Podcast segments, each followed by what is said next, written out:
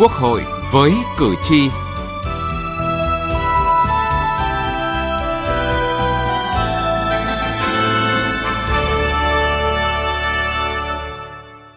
Các biên tập viên Lê Tuyết và Thu Thảo xin kính chào quý vị và các bạn. Thưa quý vị, sau 20 năm thực hiện, mặc dù đã qua hai lần sửa đổi năm 2010 và năm 2019, nhưng nhiều quy định trong luật kinh doanh bảo hiểm không còn phù hợp với điều kiện hiện nay. Đặc biệt, trong khi thị trường đã xuất hiện nhiều doanh nghiệp bảo hiểm nước ngoài, nhưng các quy định này vẫn chưa theo kịp thực tế, không còn thống nhất đồng bộ với những quy định đã được sửa đổi bổ sung tại một số điều của luật khác như Bộ luật dân sự, luật đầu tư, luật doanh nghiệp – vì vậy, việc sửa đổi bổ sung và ban hành luật kinh doanh bảo hiểm sửa đổi là cần thiết. Vấn đề đặt ra là sửa đổi như thế nào để vừa đảm bảo quyền lợi ích của người tham gia bảo hiểm, vừa kiến tạo phát triển thị trường bảo hiểm an toàn minh bạch. Nội dung này được chúng tôi đề cập trong chương trình Quốc hội với cử tri hôm nay. Mời quý vị và các bạn cùng nghe.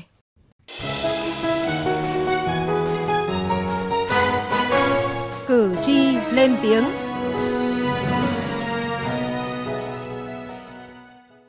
Thưa quý vị và các bạn, dự thảo luật kinh doanh bảo hiểm sửa đổi gồm 8 chương 156 điều quy định về hoạt động kinh doanh bảo hiểm, quyền và nghĩa vụ của tổ chức cá nhân tham gia bảo hiểm, quản lý nhà nước về hoạt động kinh doanh bảo hiểm.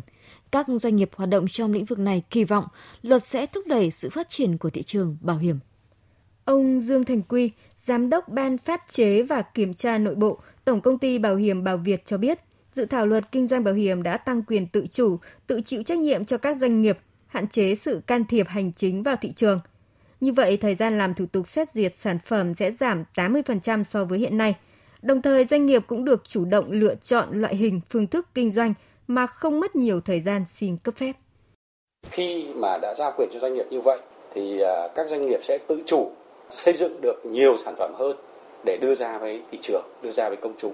đặc biệt là với cái thời buổi công nghệ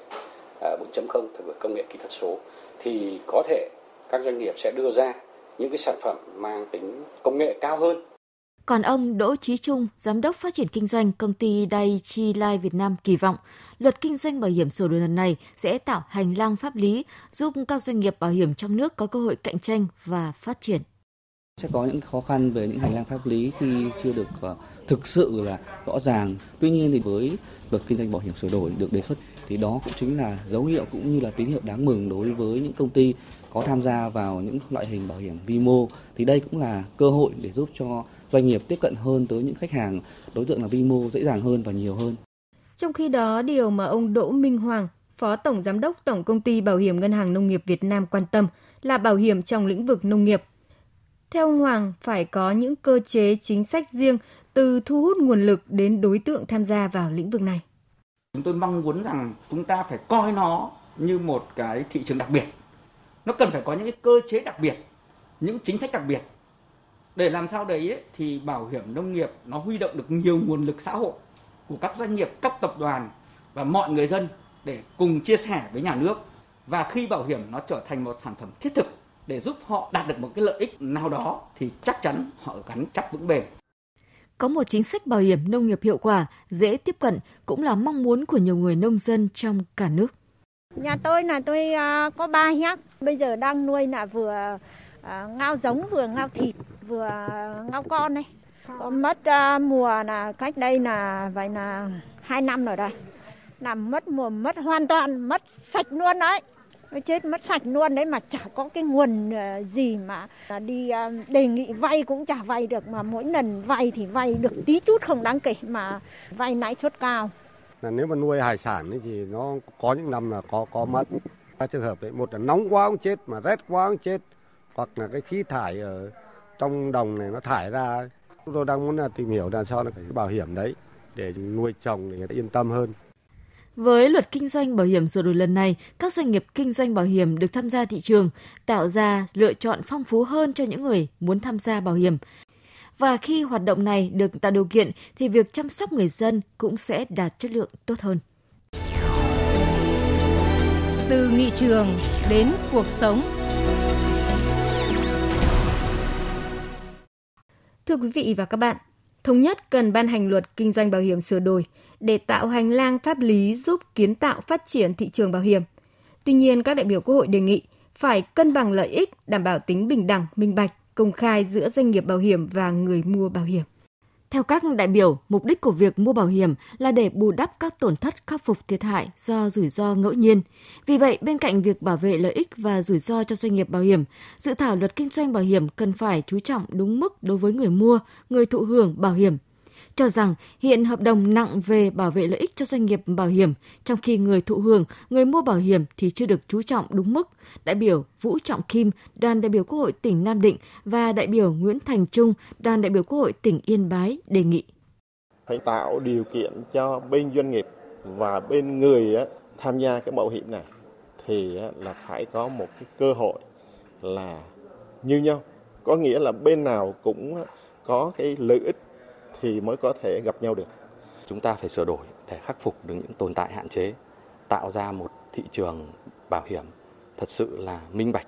hiệu quả, an toàn, đảm bảo hài hòa giữa lợi ích của doanh nghiệp và lợi ích của người dân tham gia bảo hiểm. Đồng thời, cái việc sửa đổi lần này cũng phải tiệm cận với lại các cái thông lệ quốc tế. Đại biểu Nguyễn Danh Tú, đoàn đại biểu Quốc hội tỉnh Kiên Giang nêu thực tế, một số loại hình bảo hiểm có tình trạng người mua được cung cấp hợp đồng mà các điều khoản hầu hết có lợi cho bên bán.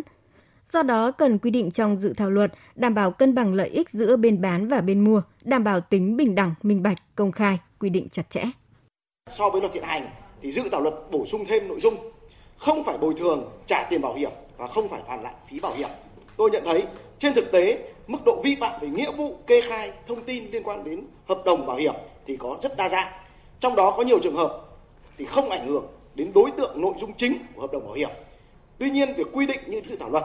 sẽ dẫn đến mọi trường hợp vi phạm nghĩa vụ kê khai các thông tin thì doanh nghiệp bảo hiểm đều có quyền hủy bỏ hợp đồng bảo hiểm, không phải bồi thường, trả tiền bảo hiểm, không phải hoàn lại phí bảo hiểm. Việc quy định như vậy thì sẽ rất dễ dẫn đến tình trạng có thể lạm dụng cái quy định này, từ chối bảo chi trả cho khách hàng khi sự kiện bảo hiểm xảy ra. Do đó tôi đề nghị cân nhắc kỹ hơn cái quy định để, để bảo đảm cái quyền lợi của bên mua bảo hiểm cũng liên quan đến quyền lợi của người mua bảo hiểm, đại biểu Nguyễn Việt Hà, đoàn đại biểu Quốc hội tỉnh Tuyên Quang cho biết, đối với quy định loại trừ trách nhiệm bảo hiểm, đây là điều quan trọng nhưng chưa được thể hiện trong dự thảo luật, bởi nếu không quy định, điều này sẽ dẫn đến rủi ro rất cao cho người mua bảo hiểm. Ở dự thảo nêu là doanh nghiệp bảo hiểm có thể thỏa thuận những cái nội dung mà không trả tiền bảo hiểm đối với người mua bảo hiểm. Đây là một điều ờ, quy định rất là rủi ro cho người mua bảo hiểm vì uh, luật kinh doanh bảo hiểm là những kiến thức rất là chuyên sâu, chuyên ngành. Không phải người mua bảo hiểm nào cũng có những cái kiến thức pháp lý để lường trước được những cái rủi ro để bảo vệ quyền lợi của mình. Về bảo hiểm vi mô được quy định trong dự thảo luật, các đại biểu cho rằng cần có thêm loại hình bảo hiểm này vì đối tượng chủ yếu là hộ nghèo, người thu nhập thấp, đồng bào dân tộc thiểu số ở miền núi, vùng cao nhằm bảo vệ họ trước những rủi ro có thể xảy ra. Tuy nhiên, để đảm bảo tính khả thi của luật cơ quan soạn thảo cần tổng kết đánh giá đầy đủ về tính hiệu quả của việc thí điểm thực hiện hoạt động bảo hiểm vi mô trong thời gian qua, phân tích, đánh giá kỹ tác động kinh tế xã hội, chi phí lợi ích của loại bảo hiểm này. Đại biểu Nguyễn Phi Thường, đoàn đại biểu Quốc hội thành phố Hà Nội nêu ý kiến. Bảo hiểm vi mô thì bản chất cũng vẫn là kinh doanh bảo hiểm và nó cũng ẩn chứa rất nhiều các cái rủi ro. Và như vậy thì từ quản trị tài chính, quản lý tài chính đối với tổ chức cái tương hỗ và cung cấp bảo hiểm thì cũng phải quản chặt chẽ như là đối với doanh nghiệp bảo hiểm. Mặc dù thì bảo hiểm vi mô thì không đặt nặng về cái lợi nhuận, nhưng mà nếu như để cho một cái tổ chức yếu kém mà quản lý tài chính thì nó sẽ có nhiều rủi ro, thậm chí tác động đến đến an sinh của xã hội. Tôi nghĩ rằng là cần nghiên cứu cái hướng là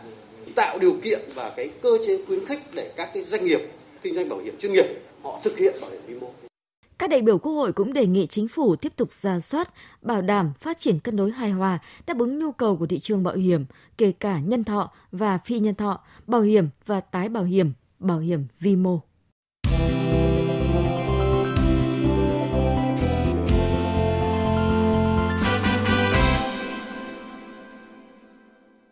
Thưa quý vị, một nội dung cũng nhận được sự quan tâm của nhiều đại biểu Quốc hội khi góp ý cho dự thảo luật kinh doanh bảo hiểm – đó là bảo hiểm trong lĩnh vực nông nghiệp. Bởi bảo hiểm nông nghiệp là loại hình có dư địa lớn nhưng hầu như triển khai chưa hiệu quả trong thời gian qua. Bảo hiểm nông nghiệp là công cụ tài chính gắn liền với hoạt động kinh doanh nông nghiệp, bảo vệ người nông dân trước rủi ro thiên tai. Vì vậy, theo đại biểu Đôn Tuấn Phong, đoàn đại biểu Quốc hội tỉnh An Giang, với một đất nước nông nghiệp chiếm tỷ trọng lớn như nước ta thì luật kinh doanh bảo hiểm sửa đổi cần phải có những quy định cụ thể về bảo hiểm nông nghiệp. Luật sửa đổi phải ờ, tính tới một cái nhóm đối tượng rất lớn, đấy là à, bảo hiểm trong nông nghiệp. Đây là một lĩnh vực hết sức là khó ờ, nhưng cũng ờ, là lĩnh vực rất là rủi ro cho người nông dân trong cái quá trình sản xuất và vì vậy rất cần phải có nội dung quy định liên quan đến bảo hiểm này. Và trên thực tế thì nhiều nước trên thế giới đã có bảo hiểm nông nghiệp Ờ, chúng ta cần phải sớm cập nhật ờ, để mà đảm bảo những gì ờ, tốt nhất cho lực lượng sản xuất nông nghiệp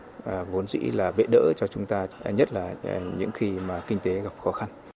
Dẫn ra nhiều lý do khiến cho bảo hiểm nông nghiệp vẫn chưa đạt hiệu quả. Theo đại biểu Lê Minh Nam, đoàn đại biểu Quốc hội tỉnh Hậu Giang, cần tổng kết đánh giá những vướng mắc trong thực hiện chính sách bảo hiểm nông nghiệp, từ đó quy định mức phí phù hợp và hỗ trợ đối với một số đối tượng ưu tiên tham gia bảo hiểm nông nghiệp, đồng thời có các chính sách khuyến khích các doanh nghiệp kinh doanh loại hình bảo hiểm này như chính sách về thuế, phí, hỗ trợ chi phí đào tạo. Mua bảo hiểm nông nghiệp cũng không đơn giản đối với cả nông dân rồi, nhưng với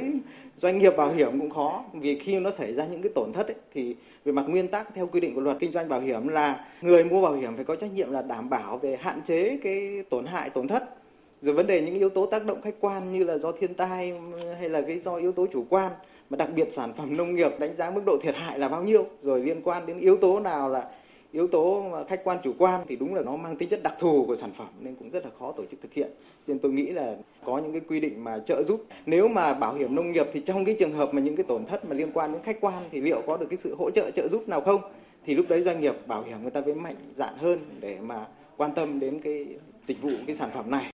cho ý kiến về bảo hiểm trong lĩnh vực nông nghiệp, Chủ tịch Quốc hội Vương Đình Huệ khẳng định nội dung về sản phẩm bảo hiểm nông nghiệp, lâm nghiệp, ngư nghiệp trong dự thảo luật kinh doanh bảo hiểm sửa đổi chưa đủ, chưa đáp ứng được yêu cầu của phát triển thị trường này trong thời gian tới. Nước ta thì là một cái nước mà bị ảnh hưởng biến đổi khí hậu và thiên tai vô cùng lớn. Mưa lũ, thiên tai, thiệt hại về cây trồng rồi thủy sản, kể cả nuôi trồng và đánh bắt mỗi khi có thiên tai địch họa thì thiệt hại rất lớn. Nhưng bây giờ vẫn còn nặng dựa vào hoạt động thiện nguyện và hỗ trợ nhà nước thôi. chứ khi bù đắp cho cái thiệt hại này từ sản phẩm bảo hiểm là còn chưa đáp ứng. Sau này nếu mà chúng ta chuyển dần sang cái trường hợp khi mà bị thiệt hại do thiên tai, bão, lũ nó cái này khác, thì phần lớn ấy là phải được, đó là bù đắp bằng cái cái sản phẩm và cái dịch vụ bảo hiểm cơ. Chứ không phải trông chờ vào cái sự hỗ trợ của ngân sách nhà nước. Chủ tịch Quốc hội cũng nhấn mạnh phát triển các sản phẩm bảo hiểm cho nông lâm, ngư nghiệp rất khó khi tính toán chi phí, nhưng không thể không làm. Điều này giúp cho người nông dân an tâm sản xuất. Nghị trường bốn phương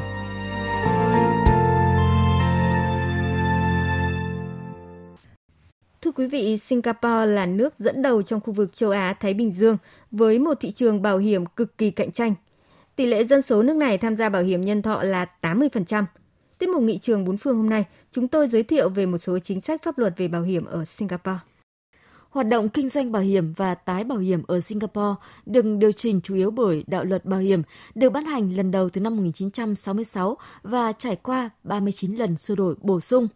Ngoài đạo luật bảo hiểm, pháp luật Singapore còn có các luật khác quy định các loại hình bảo hiểm cụ thể như bảo hiểm hàng hải, bảo hiểm xe cơ giới. Ngoài ra, theo đạo luật áp dụng pháp luật Anh, các quy định trong đạo luật của Anh sau đây cũng có hiệu lực tại Singapore là đạo luật hợp đồng bảo hiểm năm 1867, đạo luật về bên thứ ba quyền yêu cầu công ty bảo hiểm năm 1930 và đạo luật bảo hiểm hàng hải năm 1906.